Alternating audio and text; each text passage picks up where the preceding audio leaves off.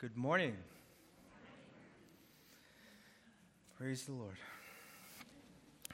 It's good to be with you this morning. If we could turn in our Bibles to the book of Titus, uh, chapter 1, verse 4.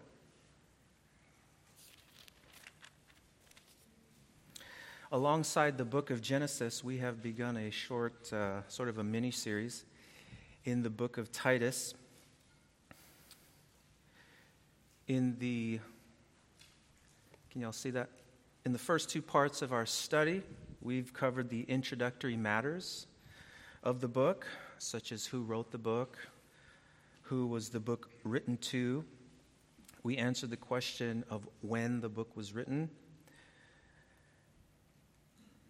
Uh, things like the purpose of the book, which was the task of Titus in bringing order into the churches, plural. In Crete, by appointing elders in those churches, Titus 1:5, and also to place uh, doctrinal instructions for those elders and the church in general for the promotion of good works, and in addition to warn believers of false doctrines. doctrines. We asked what's in the book, and we provided an outline to answer that question. We also asked, What is the overall message of this letter? And we learned it was to promote healthy and godly character, godly works, and growth in the church through sound doctrine and leadership. These questions prove uh, to be very helpful whenever you study a book of the Bible to first get the, get the lay of the land, so to speak, the, a foundation for greater understanding of the book and its contents. We learn that Paul calls himself a slave of Christ so that he may win over more to Christ. We also discovered what drove Paul's ministry, and it was the gospel, the gospel message, which we just sang about. Equally important, the reason why Paul did what he did was for the sake of those who were of the faith, the chosen of God, Titus 1 1. For the word of God that leads to godly living, if you remember, safely tucked in the hope of eternal life, and that is what God promised, and that is what will be fulfilled in all its detail because God is a God who cannot lie. Amen. We see God then entrust this gospel message to Paul, and now Paul is entrusting this same message to Titus and on to the elders of the churches. As a reminder, Titus was one of those Christians, if you ever had to pick a team, he would be the first one picked out of the bunch. He was someone who was, who was very reliable, someone who was faithful, that could be counted on. Uh, Titus was that individual who changed the atmosphere of a room uh, from gloom to joy. Second uh, Corinthians 7 6 says, But God who comforts the depressed comforted us by the coming of Titus Verse 13, same chapter, says, For this reason we have been comforted, and besides our comfort, we rejoiced, even much more for the joy of Titus, because his spirit has been refreshed by you all. So today I'd like to continue in our outline uh, where we left off. I've entitled this message The Task of Titus because we will be moving in uh, the assignee, verse 4, and the assignment, verse 5, uh, sections of our, of our outline. But today I, would like to take a sort of a big picture approach before getting into the details. Uh, my goal for taking this sort of a bird's eye view of Titus is to, is to slow down and see what God has revealed to us, his church, regarding church leadership. And to settle us back into context, I'd like to take this from the top. Can we start in Titus 1, verse 1? It says, Paul, a bondservant of God, an apostle of Jesus Christ, for the faith of those chosen of God and the knowledge of truth, which is according to godliness, or which leads to godliness, in the hope of eternal life, which God, who cannot lie, promised long ages ago, but at the proper time manifested even his word in the proclamation with which I was entrusted, according to the commandment of God, our Savior. To Titus, my true child in a common faith, grace and peace from God the Father, and Christ Jesus, our Savior. For this reason, I left you in Crete, that you would set in order what remains and appoint elders in every city, as I directed you. Namely, if any man is above reproach, the husband of, of one wife, having children who believe, not accused of dissipation or rebellion for the overseer must be above reproach, reproach as God's steward, not self willed, not quick tempered, not addicted to wine, not pugnacious, not fond of sordid gain. Verse 8, but hospitable, loving what is good, sensible, just, devout, self controlled, holding fast the faithful word which is in accordance with the teaching, so that he will be able both to exhort in sound doctrine and to refute those who contradict.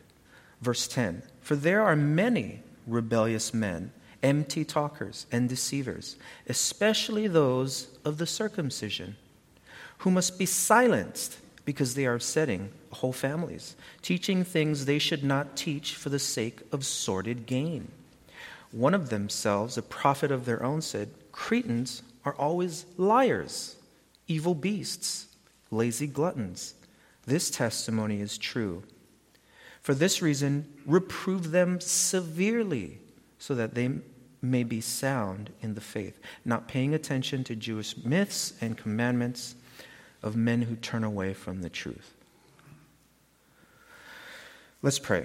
Father, bless the teaching of your word that it may go out and equip your people. Use me as you see fit. In Jesus' name, amen. So it's quite clear from Scripture that the church belongs to Christ. Amen? Christ is the founder of the church. Matthew 16, 18 teaches that Christ is the sole builder of his church. In fact, Christ went through incredible lengths to redeem the church, right?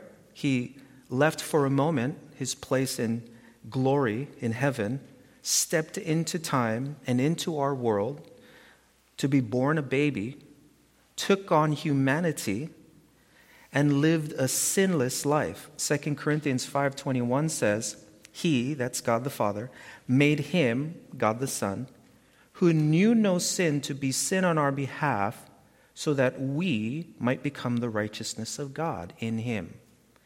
The righteousness of God there, that, that's the church. And then towards the end of his ministry, Christ was beaten, he was tortured, he was hung on a cross, he was crucified, died, was buried, and was raised from the dead.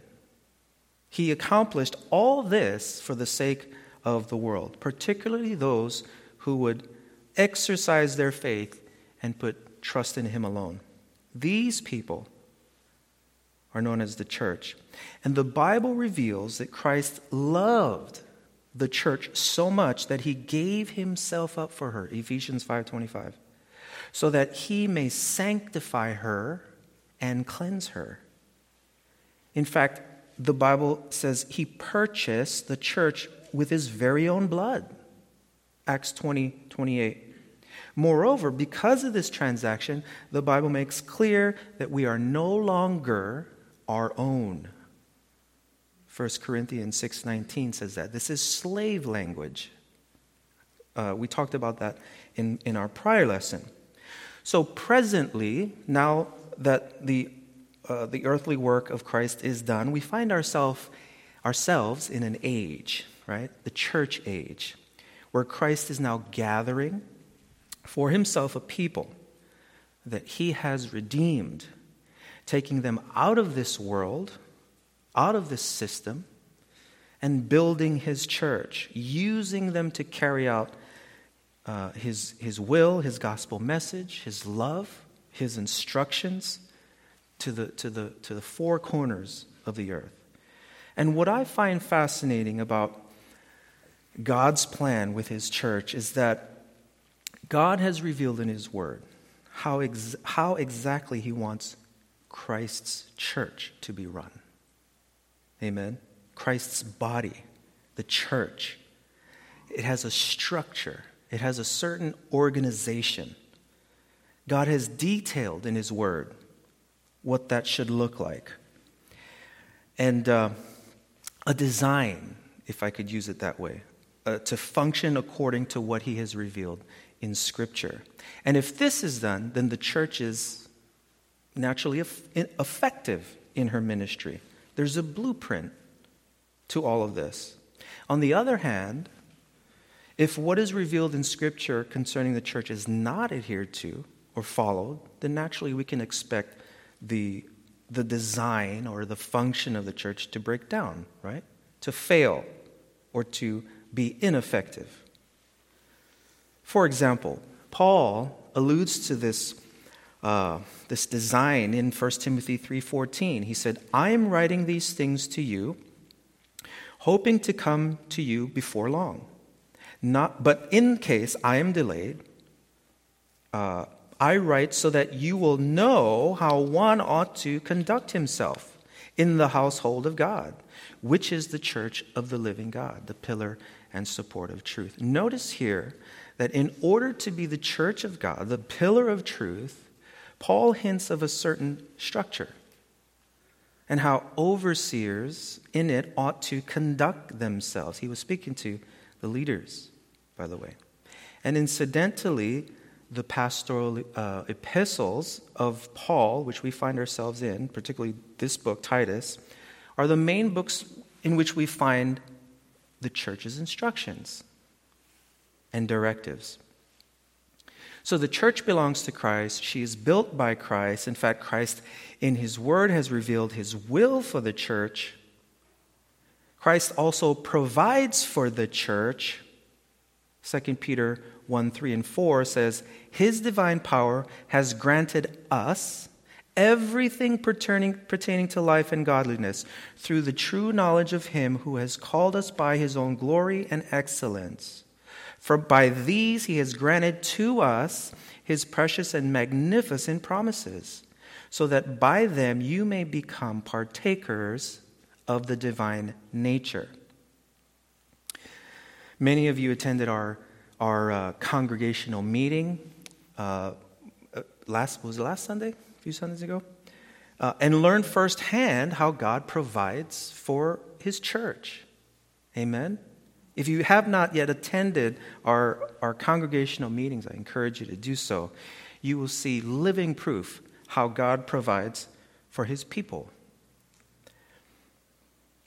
Our God is a faithful God. So the church belongs to Christ uh, Christ builds the church. Her needs are met as far as spiritual, material, and financial. He provides. But just as important, God also provides for his church by way of leadership through church elders.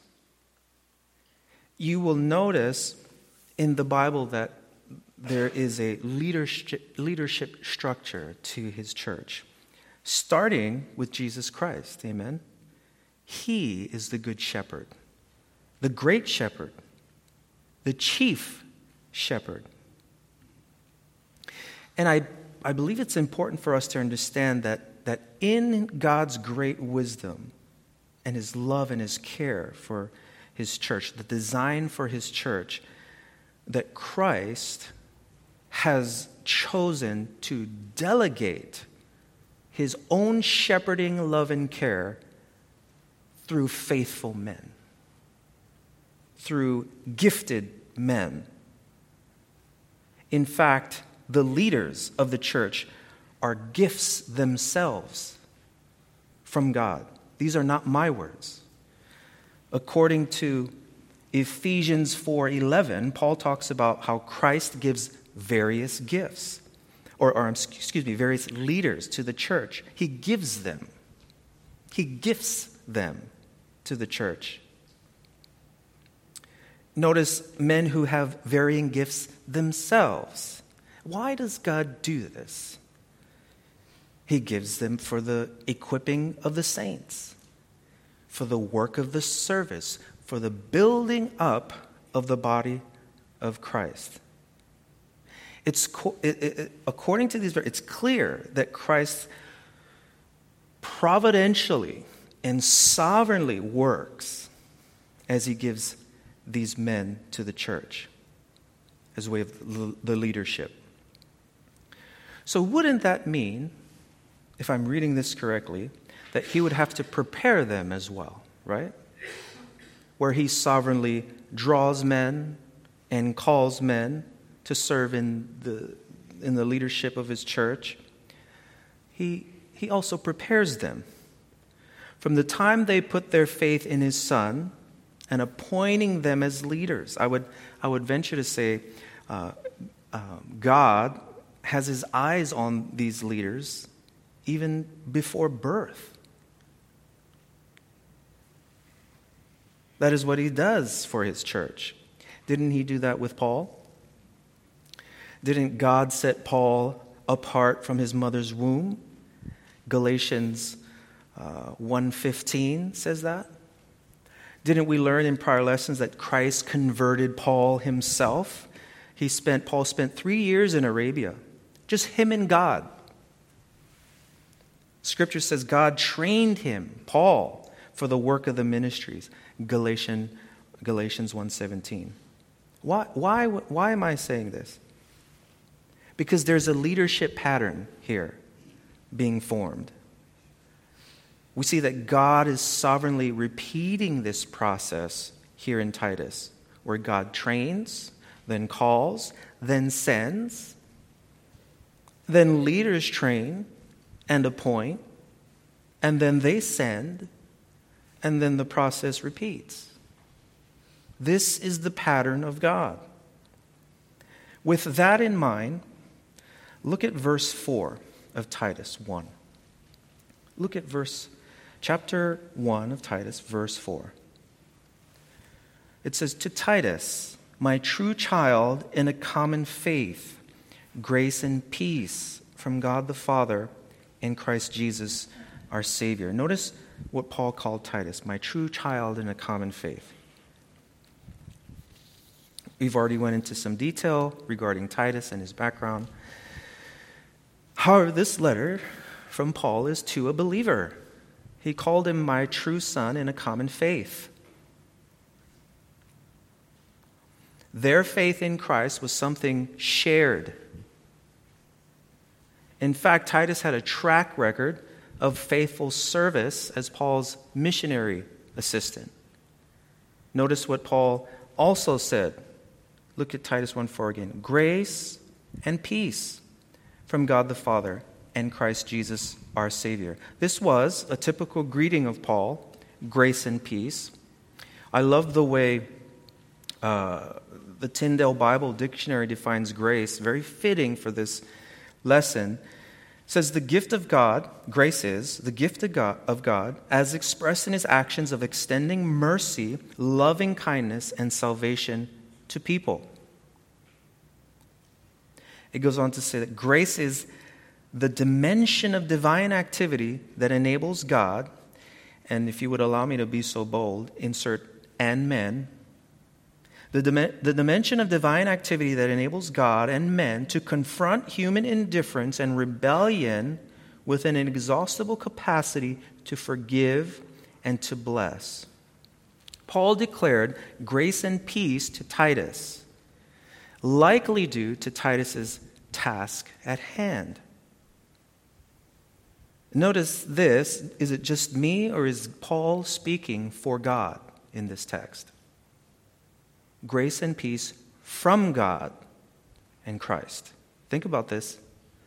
Paul is a representative of Christ himself, called and trained by Christ himself, and given authority by Christ himself, now speaking for God. Grace and peace from God the Father and Christ Jesus. Why grace and peace? Because, Titus, you're going to need grace and peace where you're going.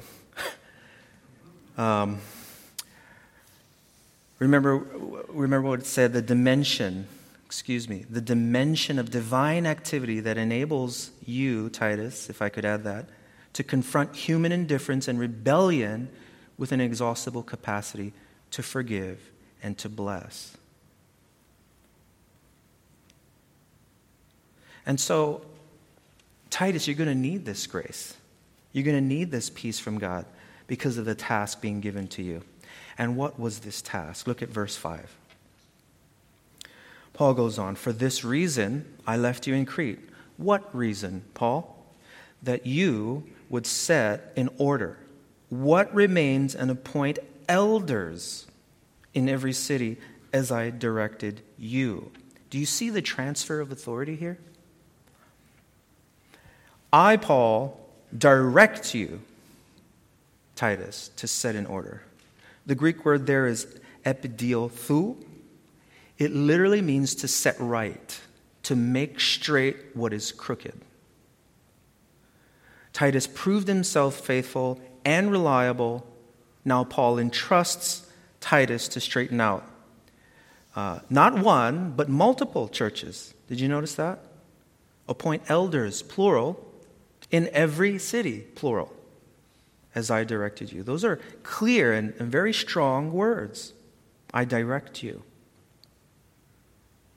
We don't know how much cities there were, but I found this little tidbit. Whoops.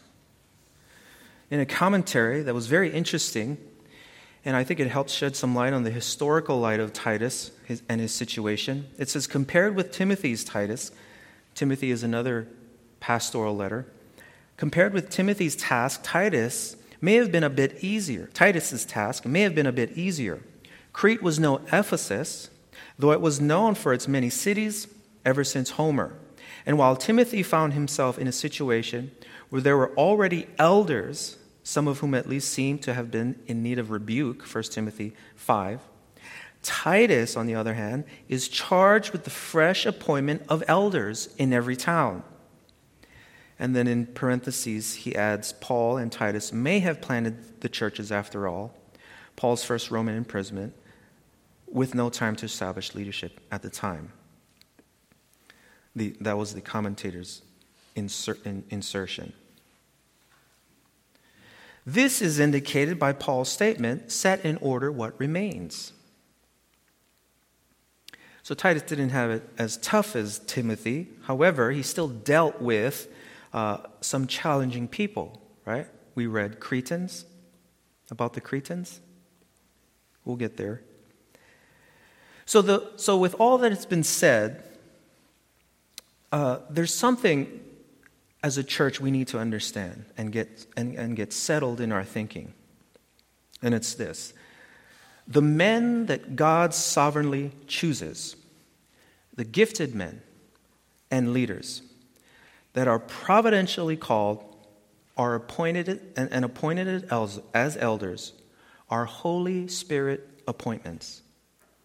They're Holy Spirit appointed men, appointed by the Holy Spirit Himself. We must understand this. Um, it is God who providentially oversees this leadership process because it was God the Son who promised, right, that he will build his church. Holy Spirit appointed men. Hold your place in, in uh, Titus 1, verse 5 for a second, and turn left with me to Acts 20. Acts 20, 28. Whoops. Acts 20, 28.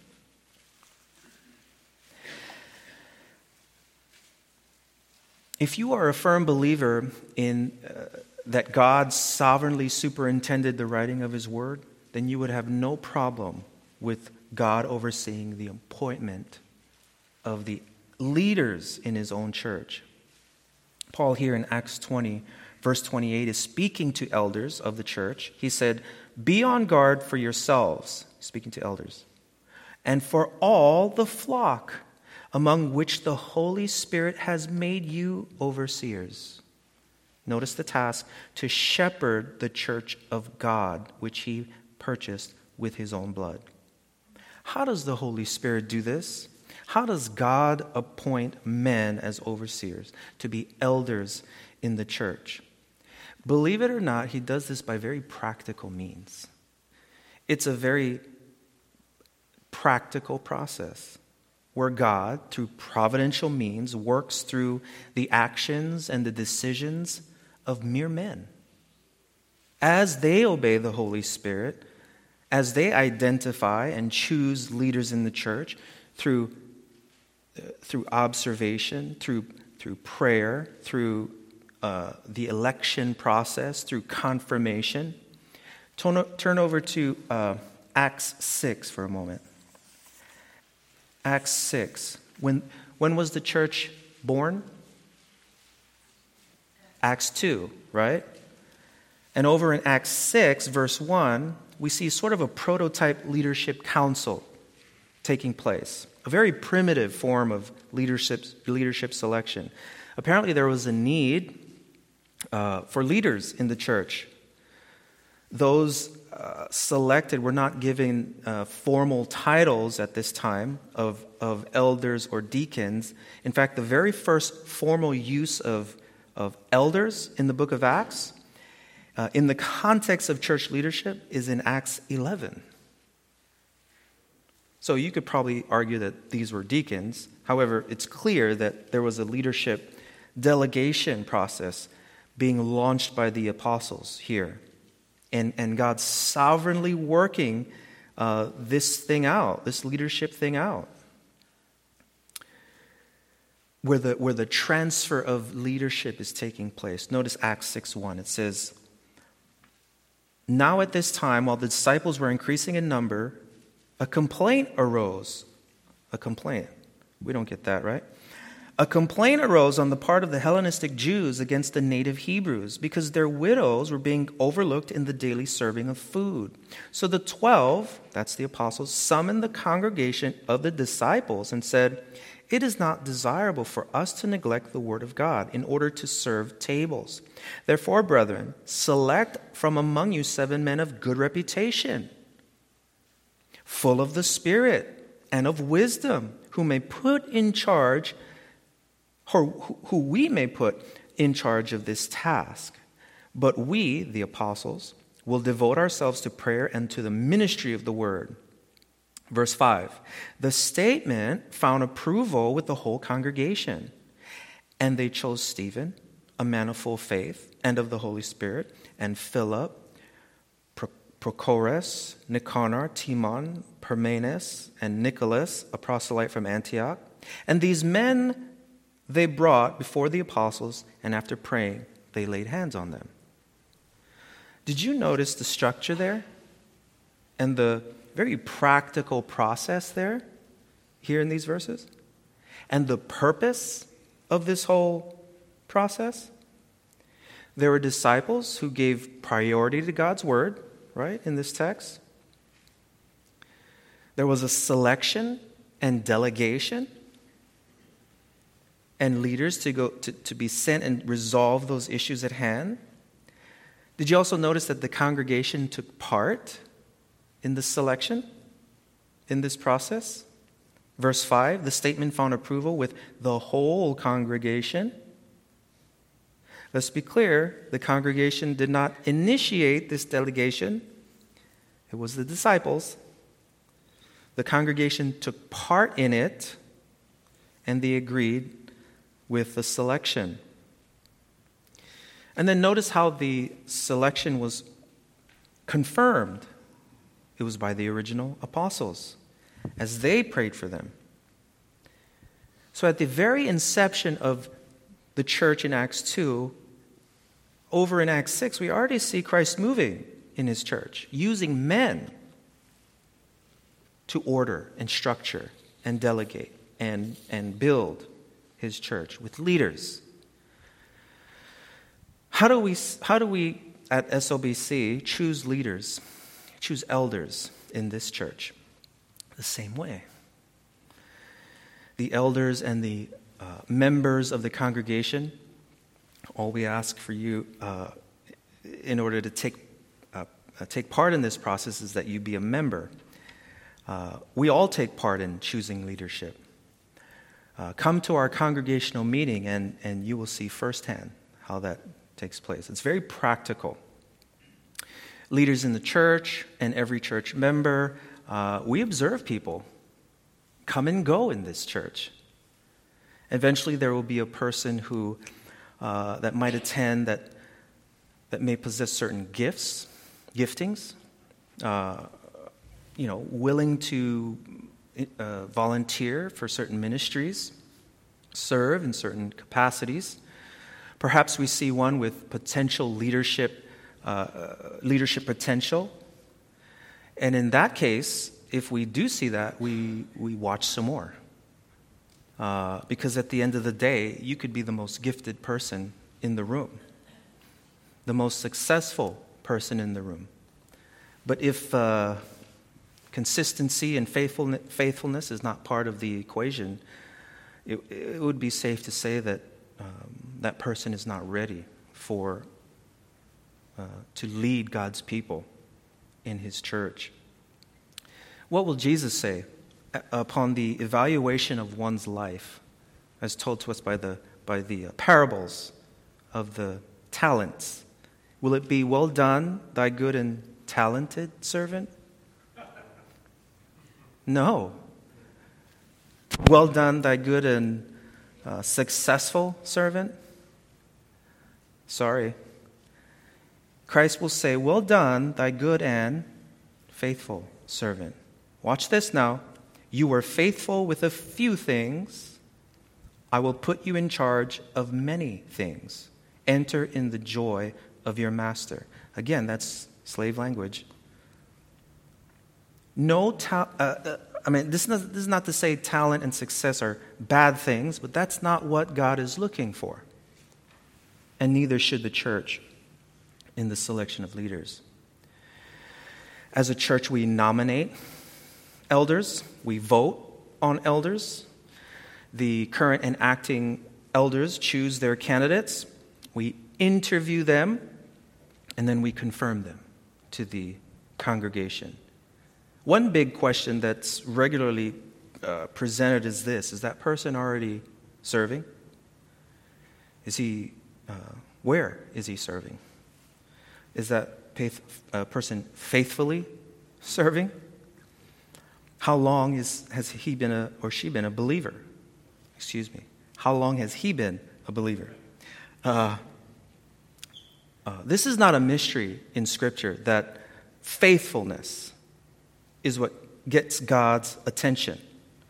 Paul in, Timothy, in 2 Timothy 2 1 through 2 says to his protege Timothy, You therefore, my son, be strong in the grace that is in Christ Jesus, the things which you have heard from me in the presence of many witnesses.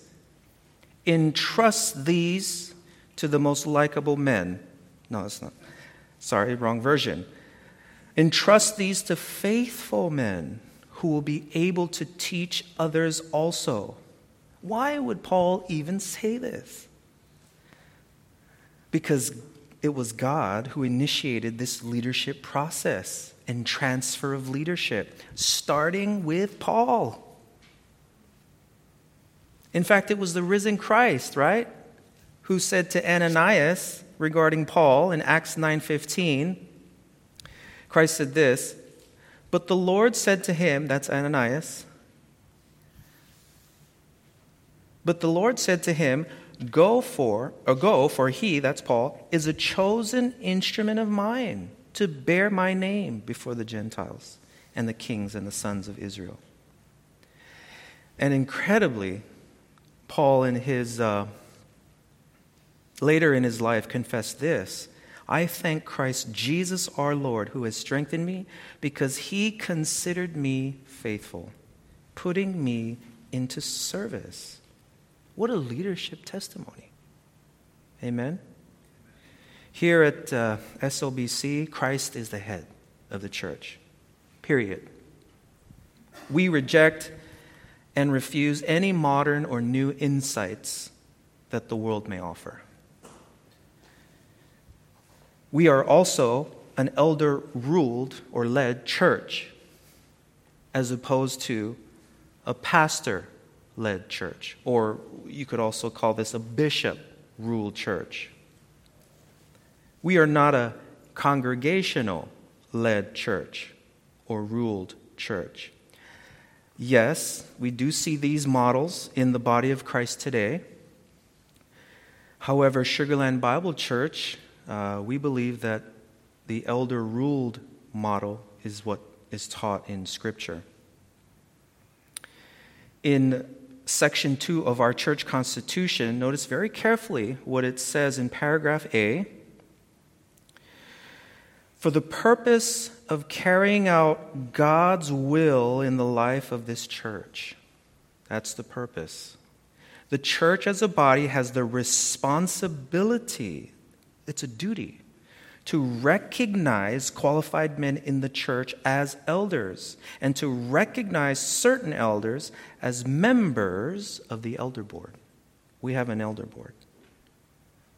As you move down the, this paragraph, it goes on to say, the government of this church, do you know that the church has a government?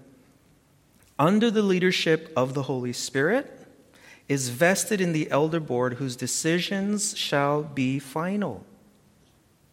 And then it has uh, some re- verse references there. And if you have good eyes and, and read the whole paragraph, it says the senior pastor, by virtue of his position, is a permanent elder. So you need to pray for him a lot. So, um, our elders are nominated uh, by the congregation. The current elder board then prayerfully and carefully uh, selects these candidates and so on. We interview them in a, in a smoky room and drill them with theological questions for three hours. And no, I'm just kidding. I'm kidding. Regarding their character, we, uh, we interview their wives and their children. No, I'm kidding, I'm kidding. Some of the men were like, yeah, we interview. We interview these men, select them, confirm them by our, our congregation. It's a very practical process. But I hope we understand this that even though we are fallible men, our goal in this whole leadership selection process is to carry out God's will written by in our constitution. We desire to be used by God. Remain discernful, discerning.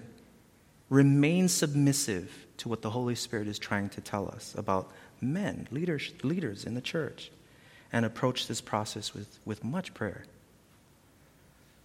The ultimate goal there is to recognize Christ's will for the church as it relates to leaders and elders. So, Titus, in these verses, verse 5 and 6, is given a task a task to go and set in order what remains in the cities of Crete. There is a transfer of authority. Titus is given authority to appoint elders, plural, to establish the leadership structures in these uh, various churches. Verse 5. Uh, what are some observations that we can uh, make, or perhaps even some safe assumptions uh, from verse 5? Believe it or not, these verses are, are, are pregnant with truths in them regarding the church and its leadership. Again, still maintaining the bird's eye view, the big picture perspective. What are some observations we can make? One, if we are to believe that the New Testament gives us everything we need for life and godliness, 2 Peter 1 3, then this would include the provision of leadership, right? And if that's the case, uh, as we look at the ministry of elder eldership itself, I see that it's not so specific that it doesn't allow for flexibility for an individual church and its context. Do you see that?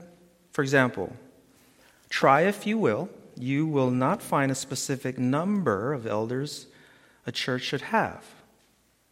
Do you see a number there in verse 5? Is it five elders, 10 elders, 15? We, we, we, just don't see that. But we can agree from the text that there is, there, there, there is a plurality of elders. This leads me to believe that the number of elders would, would depend on the, the context of the church how big it is, how small it is, perhaps even the circumstances of the church, whether men are up to the challenge or not, and so forth. Another observation is that the New Testament does not specifically say how the work of the elders are to be assigned. I mean, we don't see Paul enumerating uh, specific duties to Titus. Okay, this guy will serve in men's ministry, and th- that guy will serve in youth ministry, and that guy, he can serve in the women's ministry. Uh, but we don't see that in, in the New Testament. We do see a priority on the teaching of the word, right? So, how do we, as you know, SLBC, how do we address these duties? I'll tell you how. It's a very practical process through practical means, through prayer, through principles we find in the Bible by putting the minds and the gifts, gifted, uh, the talents of godly men and women together and working out these issues as a team, as the body of Christ. It's a very practical process. Um, I've noticed in our elder uh, meetings there is a freedom with incoming and outgoing elders and the, the choice of taking on certain ministries and letting go certain ministries, even tag teaming certain ministries. Given the clear directives of Paul regarding eldership, there is still flexibility when it comes to the number of elders and the duties. Look again at Titus 1:1, or excuse me, Titus 1:6. What else do we observe in these elders? I see a specific gender a specific sex, if any man. I think this is critical because you will hear today from the world, also from some of the most aggressive activists today, that sex and gender does not mean sex and gender anymore. Somehow and somewhere between the prior presidency and now, sex and gender has lost all meaning. And, and this idea is creeping into the church. I would venture to say that this is norm, this is normal in some of the churches. And let me just tell you, uh, point blank here, this is not what God has revealed in His Word regarding men and women. We're doing a study in Genesis Genesis 1:27 says, "He, that's God, created man in his own image. In the image of God he created him, male and female. He created them." Period. There's no debate.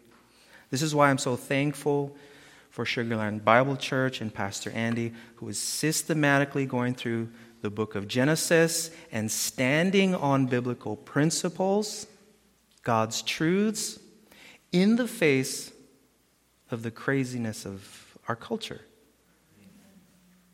There is a reason he made them male and female. God blessed them and said, Be fruitful and multiply. I think you would agree with me that when we observe texts like this, verse 6 here, the design of God's church in terms of, of eldership are exclusively for men of the church, the male gender. To ignore this requirement is to ignore the builder and the founder of the church. This goes back to creation, guys. This is not to say that women uh, that women do not play important roles in the church. They clearly do. Just read the New Testament. Women are precious to the Lord. They serve great uh, purpose and function in the expansion and building of the church. He also commands us husbands to cherish them and lead them in the Lord. Speaking of women, if a, for example, this is regarding leadership, if a woman feels led by God to lead the women's ministry at this church, we as an elder board, through a very practical process, would prayerfully consider that prospect. We would pray for you, we would vet you, support you, and stand behind you. Why? Because we find those principles in the Bible. New Testament women teaching other women, teaching young women, teaching children. We find that. So naturally, we would be agreeable to that. Amen?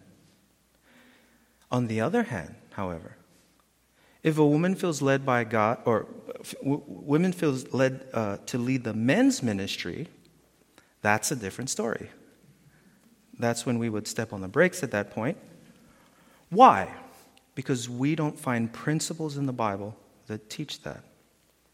That a, that a woman shall lead or have authority over a man. These are not my words. 1 Timothy 2:12. The apostle Paul's words. But I do not allow a woman to teach or exercise authority over a man, but to remain quiet.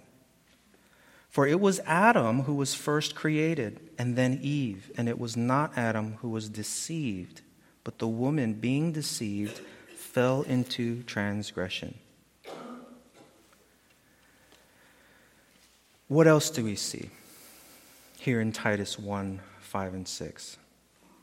Well, the fact that there are no elders yet in this church, it would be safe to assume that these churches were in every city, plural, were still in their, their infancy stages, which informs me that there should be no compromise in terms of a leadership structure and standard just because these churches are young in the faith, right? God's standards for his church should not be lowered simply because the church is immature under any circumstances. God forbid the church lower their standards and choose and, and, and move ahead of God and choose a man that is not qualified, or choose a woman for that matter. Something that also can be observed, verse 6 this is not a personal standard. These are, this is not Paul's standard. It was definitely not Titus's standard. You know, Titus wasn't given authority to choose elders on what he thought was right. These were God's standards. We have to remember, Paul spoke for God. He was the chosen instrument bearing God's name. These standards, these standards were be applied, to be applied for all the churches. And incidentally, we see that exact same standard in 2 Timothy 3. What is an elder? We've kept saying the word elder. What, how, how would we define elder? The Greek word Paul uses here for an elder in verse 5 is presbyteros. See the elders there? Presbyteros, where we get the word Presbyterian. It can mean a man advanced in age, but in this context, in context of church leadership, it means a man spiritually mature, one who can judge and decide wisely, one who has walked with God, obeyed God, gained valuable experience with God, a very spiritually seasoned man, a faithful man. Why is this important? Because 1 Timothy 3 6 says a leader or an elder should not be a new convert. Why? Because there is tremendous danger in that, both for the leader and the congregation. You said danger. What, what, what, how, how much danger? He says, Paul, this is Paul speaking, and not a new convert, speaking of the overseer, the elder. The overseer should not be a new convert, listen, so that he will not become conceited and fall into the condemnation incurred by the devil. Do you see the potential danger there?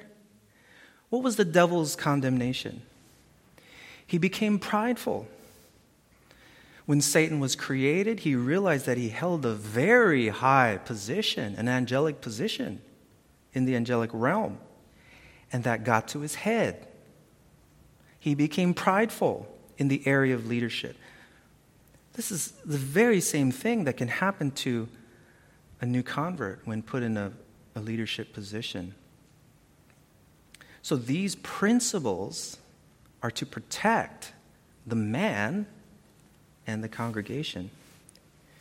You know what else is interesting? This word new convert there in, in 1 Timothy 3.16. It means newly planted. Newly planted. What, the reason why the newly planted convert shouldn't be a leader is because his roots are not dug deep in yet. He hasn't been tested by the elements of life. He's young and vulnerable in, in the faith. The church does not deal with products here or merchandise. The church deals with souls. Amen? Souls. Hebrews 13 17 says, Obey your leaders and submit to them, for they keep watch over your souls as those who will give an account. Those are scary words. I want us to think about this for a second. There is something that hangs in the balance. Amen? In God's will for leadership in the church, souls of people. When I was a student at the College of Biblical Studies, I used to think forward about how in the world God would use me in, the, in a ministry capacity, having no idea what, uh, where He would take me. Uh, then I became one of Pastor Andy's students, uh, Professor Woods, excuse me. Uh, I would converse with fellow students and listen to them and how uh, you know, how, how they had plans for, for, for their future ministries, on becoming pastors and elders of their churches. Many of the stories I, I heard seemed very, at, some, at times, very glamorous to me. Um, I, I even talked to Pastor or Professor Woods uh, about it once. I, I knew God was, you know, had me at the college for a reason. I didn't know, I didn't know what reason. And so one night during the class break, I, I timed this just right when the, when, the, when the fellow students went out for their snacks. I asked Professor Woods a very simple question. I said, How does one know that they are called by God to serve in the church? And at that time, you know, Professor Woods was, you know, he was becoming one of my theological heroes. And uh, I was expecting some spiritual and, and glorious answer with light, you know, coming down from the, from the sky. And he simply said, uh, you know how Pastor Andy, uh, he goes, uh, you just know. And then, and then he walks off. And uh, that was my you know, that was the extent of my burning bush moment. But, uh, you know, students would often uh, talk about how they're going to serve in the church, and I'm going to serve in that church, or I'm going to serve in that mega church. And But if you do your study of eldership in the various New Testament illustrations of, of overseers and elders, you will eventually run into oh, that's. Uh, you see that head sticking out? That's Jonah. Uh, it's kind of blurry, but uh, you, when you study eldership, you'll eventually run into the shepherd sheep analogy. A shepherd shepherding his flock. And of course, the church is analogized to the sheep. But as you study the life of a shepherd, you'll discover that it's, it's not so glamorous. In fact, it's pretty humbling. Uh, it takes a lot of work, it takes incredible patience. Uh, it's dirty. Um, I read an article to that effect. And for some shepherds, the day is usually long and arduous, laborious, uh, sometimes sitting in the sun for hours. Uh, the sheep will start off very energetic, very joyful, but eventually, sheep will begin to create cliques and challenge other sheep, bully other sheep. Uh, the article even described it as a mob. And uh, the article also said that sheep many times are greedy.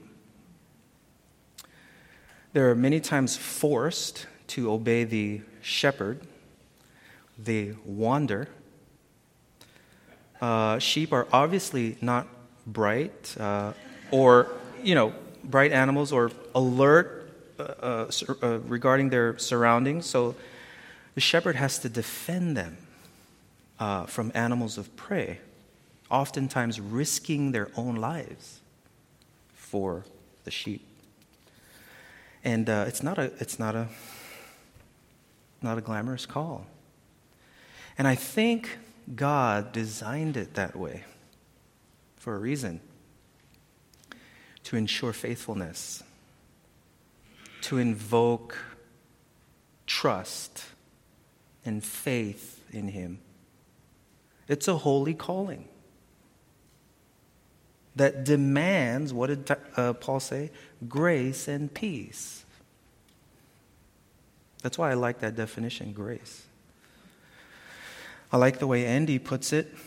There are three general roles of a shepherd or an elder in the church they are guiding, guarding, and grazing. Guiding them, of course, is the sort of giving the flock direction, leading them in certain ways. Don't go here, don't go there. A shepherd, a shepherd also uh, guards the flock. Guards them from what? From prey, danger, false teachings, false doctrines, false teachers. For example, Paul is recorded in Acts 20 28 saying this Be on guard for all the flock. Notice the illustration to shepherd the church of God. He goes on, I know that my departure, after my departure, savage wolves will come in among you, not sparing the flock. So elders have a responsibility to guard, guard from division, you know, Remember the sheep creating cliques and whatnot? Why, why is this? Because sheep generally are vulnerable. Shepherds have the responsibility to graze the flock. This speaks of feeding the flock.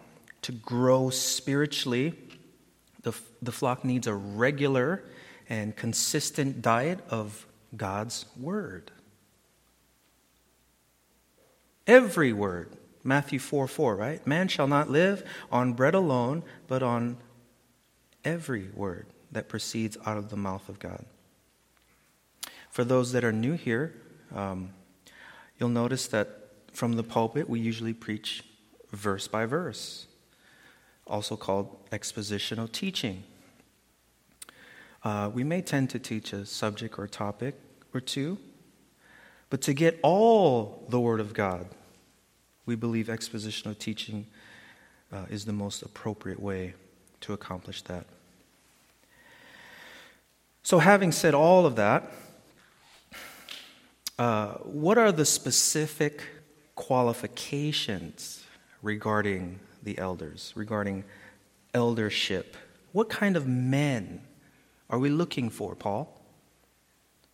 Yes, they do need to be believers. They, they need to prove themselves faithful and consistent. But more importantly, what caliber, what kind of caliber should these men be of? What godly characteristics should they possess?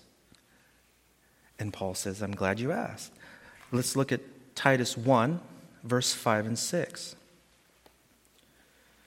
Paul said, For this reason, I left you in Crete, that you would set in order what remains and appoint elders in every city as I directed you. Here they are. Namely, if any man is above reproach, the husband of one wife, having children who believe, not, uh, not, not accused of dissipation or rebellion. And so the next time we are together, God willing, we'll, we'll, we will discuss these details of qualifications of the elders. Titus was to appoint. Uh, and so I hope this ministered to your heart with this sort of a bird's eye view approach of Titus 1 5 through 6. Perhaps the Lord uh, has put on your heart to be a leader or to be an elder, perhaps a deacon or what, what have you. That's a that's an admirable thing to desire, the Bible says. However, to be able to qualify, the very first thing you must do, Paul clearly outlined this in Titus chapter 1. He said, We must share a common faith. You must be a believer first. You have to be part of the body of Christ. How do we do that? Well, you come to the realization that Jesus is all you need in this life. If you find yourself unsure of your relationship with God, then the gospel message is what's needed. The only thing that will fix the eternal problem between you and God, the Father, is Jesus Himself. The Bible says all have sinned and fall, and fell short of the glory of God. And the problem with that is that God cannot let sin pass. He, he must judge it and punish sin. And the only way out of that judgment is through, through his son. Jesus took that judgment. Jesus took that, that, that punishment that was supposed to be yours and mine. It was a, he, by way of the cross, the sinless offering, the scapegoat, right? He did it for you and I, the world. That's what we call the, the gospel message. By believing on that gospel message and believing alone, we are now saved. That's exciting because if you have done that or are, doing that, you just altered your, your eternal status from death to life. That's exciting. Not only that, you, be, you have become part of the family of God, this household of God. And so, if you are uh, unsure of that, we can, we, have, we can definitely talk after the service. Let's pray. Heavenly Father, I just want to thank you for uh, what you've revealed in Scripture concerning your church, concerning leadership in the church, and how are we to dispense of that uh, leadership process. And I pray, Father, that this has not only um, encouraged the men of this church, that, that you would even put it on our hearts to be faithful men and lead in this church. We give you all the glory and the praise, and it's in Jesus' name we pray, and God's people said, Amen.